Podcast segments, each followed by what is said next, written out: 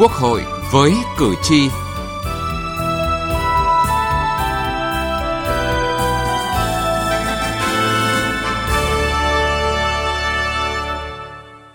Thưa quý vị và các bạn, lần đầu trong nhiệm kỳ khóa 15 và là lần thứ tư Quốc hội tiến hành chất vấn các thành viên chính phủ về việc thực hiện các nghị quyết của Quốc hội về giám sát chuyên đề về chất vấn đối với các lĩnh vực Hai ngày rưỡi, với diễn biến thực tế của phiên chất vấn và trả lời chất vấn cùng những nhân tố mới, lần đầu tiên tham gia làm rõ vấn đề tại phiên chất vấn là chủ nhiệm của các ủy ban quốc hội đã một lần nữa khẳng định chất vấn là hình thức giám sát đặc biệt hiệu quả như phát biểu khai mạc phiên chất vấn và trả lời chất vấn của Chủ tịch Quốc hội Vương Đình Huệ. Với mục tiêu theo dõi đến cùng, hơn 70 vấn đề còn hạn chế, những nhiệm vụ chưa thực hiện, thực hiện chưa đầy đủ hoặc chưa có sự chuyển biến theo yêu cầu tại nghị quyết của Quốc hội về giám sát chuyên đề và chất vấn đã được đại biểu Quốc hội dùng cả quyền chất vấn và tranh luận để truy trách nhiệm. Tranh luận để đi đến cùng và đưa ra các giải pháp là vấn đề chương trình Quốc hội với cử tri hôm nay chúng tôi đề cập.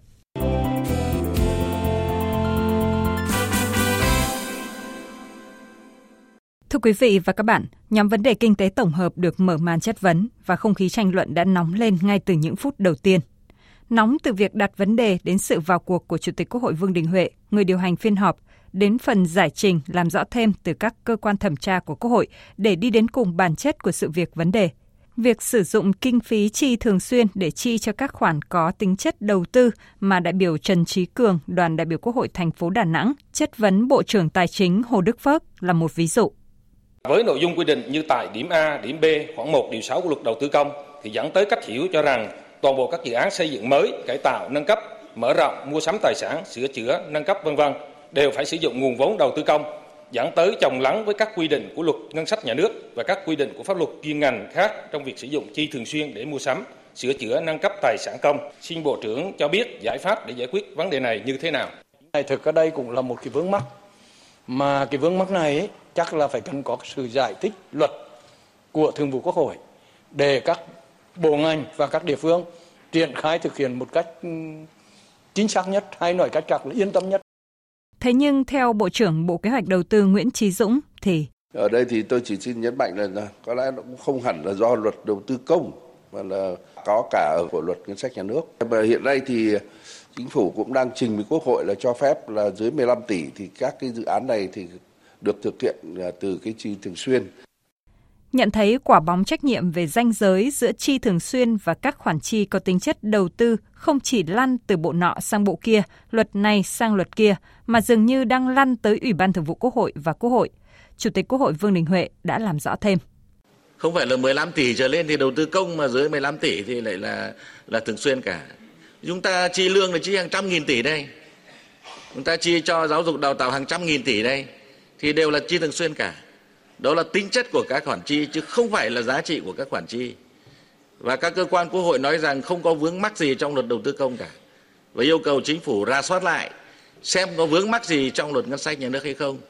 Thì cho đến bây giờ sau khi ra soát kết luận là không có vướng mắc về luật ngân sách nhà nước. Kết luận bước đầu như vậy. Do đó mà Quốc hội đã đưa việc mà giải quyết cái nghị quyết đặc thù về vấn đề ờ, chi thường xuyên và chi đầu tư ra khỏi cái chương trình.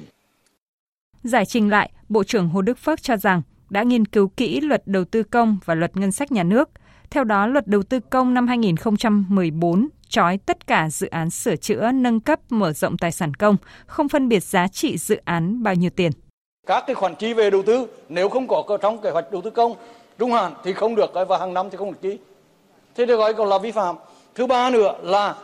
cái kế hoạch đầu tư công trung hạn hàng năm phải gọi còn là phù hợp với kế hoạch đầu tư công trung hạn nếu không có trong kế hoạch đầu tư công trung hạn là vi phạm cho nên nhiều gọi còn là cả đồng chí là sửa nhà cửa gói hỏng không có dám sửa tôi sang ờ, đại sứ quán đức không có hàng rào tôi hỏi đại sứ bảo là tại sao không làm hàng rào đi nói là điền về bộ ngoại giao bảo là luật đầu tư công không không bố trí vào trung hạn cho nên không làm được hàng rào và thật hiếm thấy tại phiên chất vấn và trả lời chất vấn lại có sự vào cuộc của các cơ quan quốc hội khi chủ nhiệm Ủy ban Tài chính Ngân sách của Quốc hội Lê Quang Mạnh được đề nghị làm rõ thêm về nội dung này. Theo đó, chủ nhiệm Ủy ban Tài chính Ngân sách của Quốc hội cho rằng vướng mắc từ một thông tư của Bộ Tài chính. Thông tư số 65 và có hiệu lực từ ngày 15 tháng 9 năm 2021. Và thông tư 65 thì không điều chỉnh các cái vấn đề về việc sử dụng cái nguồn chi thường xuyên cho xây dựng, cải tạo, nâng cấp, mở rộng tài sản nhưng mà lại bãi bỏ cái thông tư 92 2017 21 đến giờ đặc biệt là trong năm 22 ấy, tất cả các địa phương các bộ ngành thì đều vướng mắc một cái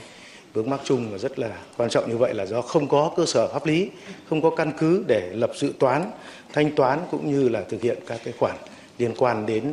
chi từ nguồn thường xuyên cho các cái hạng mục có tính chất đầu tư như là sửa chữa nhỏ, nâng cấp, mở rộng. Thường vụ Quốc hội đã có ý kiến rồi. Đề nghị chủ nhiệm Ủy ban Tài chính Ngân sách là đóng dấu ký tên văn bản này để gửi cho các cơ quan có liên quan. Và trong những trường hợp mà các cơ quan thấy không đủ rõ mà có yêu cầu giải thích thì lúc đó thì Thường vụ Quốc hội mới ngồi đi giải thích pháp luật. Và đúng là chất vấn để đi đến cùng vấn đề, đại biểu Trần Hữu Hậu, đoàn Tây Ninh tiếp tục tranh luận.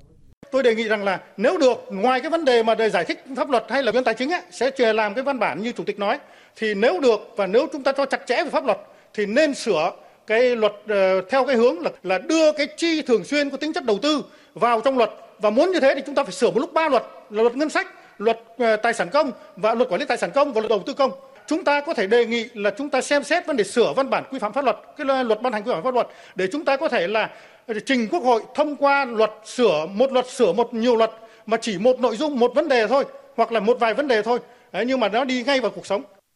Quá trình tranh luận nối dài từ phiên sáng đến phiên chiều trong từng vấn đề được nêu từ quốc kế đến dân sinh. Tất cả nhằm mục tiêu rõ địa chỉ trách nhiệm và tìm ra được giải pháp để gỡ rối như phát biểu của Chủ tịch Quốc hội Vương Đình Huệ. Mặc dù không phải lời hứa và cam kết nhiệm vụ nào cũng có thể giải quyết nhanh chóng, có thể làm được ngay. Nhưng Quốc hội, cử tri và nhân dân có quyền được biết về tình hình tiến độ thực hiện và quan trọng nhất những gì đã hứa trước Quốc hội, cử tri và nhân dân, những nhiệm vụ Quốc hội đã giao thì cần phải được hoàn thành. Đồng thời thông qua hoạt động tái giám sát sẽ khẳng định rõ nét hơn một Quốc hội luôn đồng hành cùng cả hệ thống chính trị nhằm tìm ra các giải pháp phù hợp, sát hợp với thực tiễn, hiệu quả và khả thi để tiếp tục thúc đẩy đất nước phát triển nhanh và bền vững.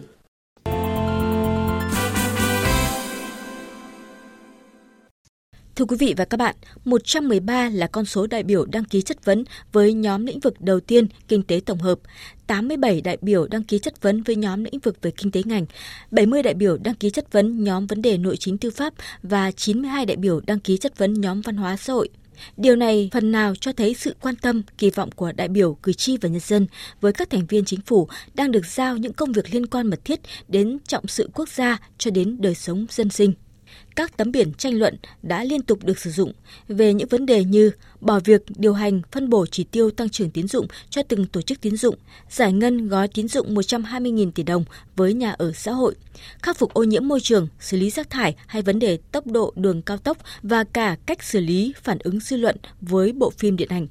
Có thể thấy, với 10 nghị quyết về giám sát và chất vấn của Quốc hội khóa 14 và từ đầu khóa 15 đến hết kỳ họp thứ tư liên quan đến các nhóm lĩnh vực phiên chất vấn tại kỳ họp này đã thực sự rất mở. Các đại biểu có thể đặt câu hỏi ở bất cứ lĩnh vực nào được tạo điều kiện để tranh luận đến cùng. Theo các đại biểu Nguyễn Trường Giang, đoàn đại biểu Quốc hội tỉnh Đắk Nông và đại biểu Tạ Văn Hạ, đoàn đại biểu Quốc hội tỉnh Quảng Nam, phiên chất vấn, đặc biệt là khi tranh luận là lúc các đại biểu chứng tỏ vai trò đại biểu nhân dân của mình. Các ý kiến của các đại biểu quốc hội à, đối với các bộ trưởng và trưởng ngành rất là thẳng thắn à, trách nhiệm đối với cử tri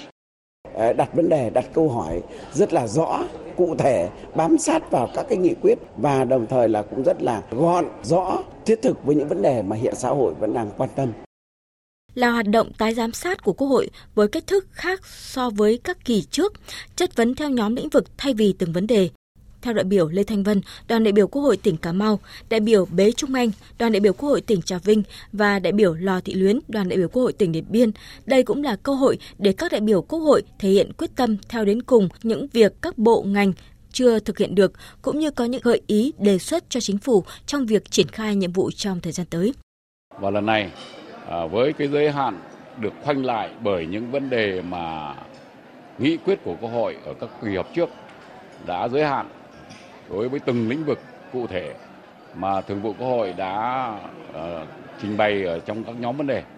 Thì đấy là một cái thuận lợi gọi là khu trú lại những vấn đề chứ không hỏi là lan man. Tôi thấy cái không khí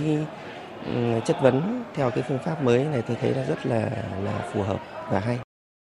đại biểu cũng sẽ chuẩn bị những câu hỏi và những nội dung của mình thuộc cái lĩnh vực mà chất vấn thì à, sẽ chủ động hơn. Thế và cử tri thì cũng dễ theo dõi bởi vì là nó phân theo mảng theo từng nội dung như thế này thì cử tri cũng sẽ sẽ theo dõi và đặc biệt là khi mà các bộ trưởng mà trả lời theo nhóm như này thì cử tri người ta sẽ đánh giá được là ai trả lời tốt, ai trả lời chưa tốt. Việc Quốc hội giám sát quá trình thực hiện lời hứa của các thành viên chính phủ, đặc biệt là vào giai đoạn giữa nhiệm kỳ, chính là cách để đi đến cùng những vấn đề đã từng được chất vấn. Theo dõi phiên chất vấn tại kỳ họp thứ 6, tiến sĩ Nguyễn Quốc Việt, Phó Viện trưởng Viện Nghiên cứu Kinh tế và Chính sách cảm nhận rõ sự đeo bám đến cùng qua từng chất vấn tranh luận của đại biểu. Với tư cách là một cử tri, cũng đồng thời là một người nghiên cứu về chính sách, đặc biệt là chính sách kinh tế, thì tôi thực sự rất là quan tâm đến cái bầu không khí tranh luận.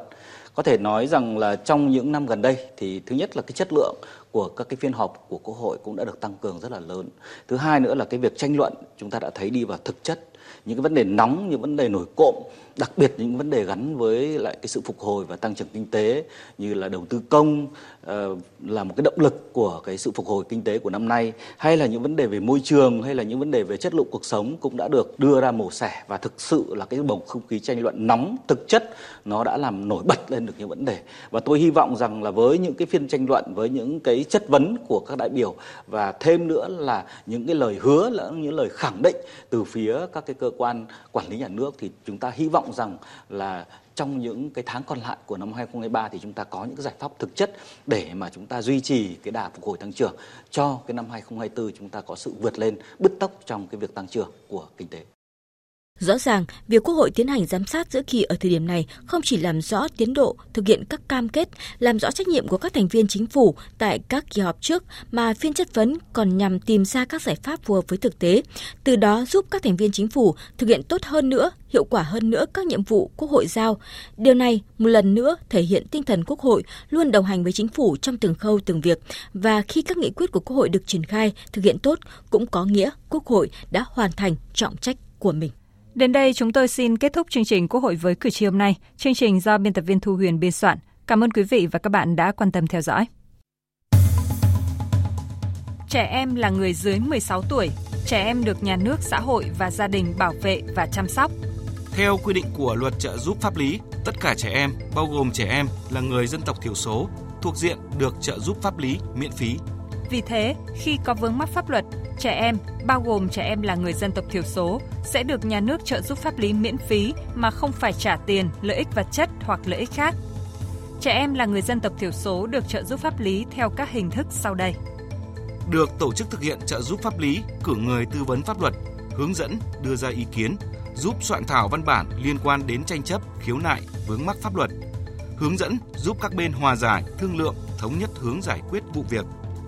được tổ chức thực hiện trợ giúp pháp lý cử người tham gia tố tụng, bào chữa, bảo vệ quyền và lợi ích hợp pháp trước các cơ quan tiến hành tố tụng, công an, viện kiểm sát, tòa án. Được tổ chức thực hiện trợ giúp pháp lý cử người đại diện ngoài tố tụng trước các cơ quan nhà nước có thẩm quyền khác để bảo vệ quyền và lợi ích hợp pháp của trẻ. Hiện nay, các tổ chức thực hiện trợ giúp pháp lý cho trẻ em nói chung và trẻ em là người dân tộc thiểu số nói riêng bao gồm 63 trung tâm trợ giúp pháp lý nhà nước trực thuộc Sở Tư pháp các tỉnh, thành phố trực thuộc Trung ương và các tổ chức tham gia trợ giúp pháp lý.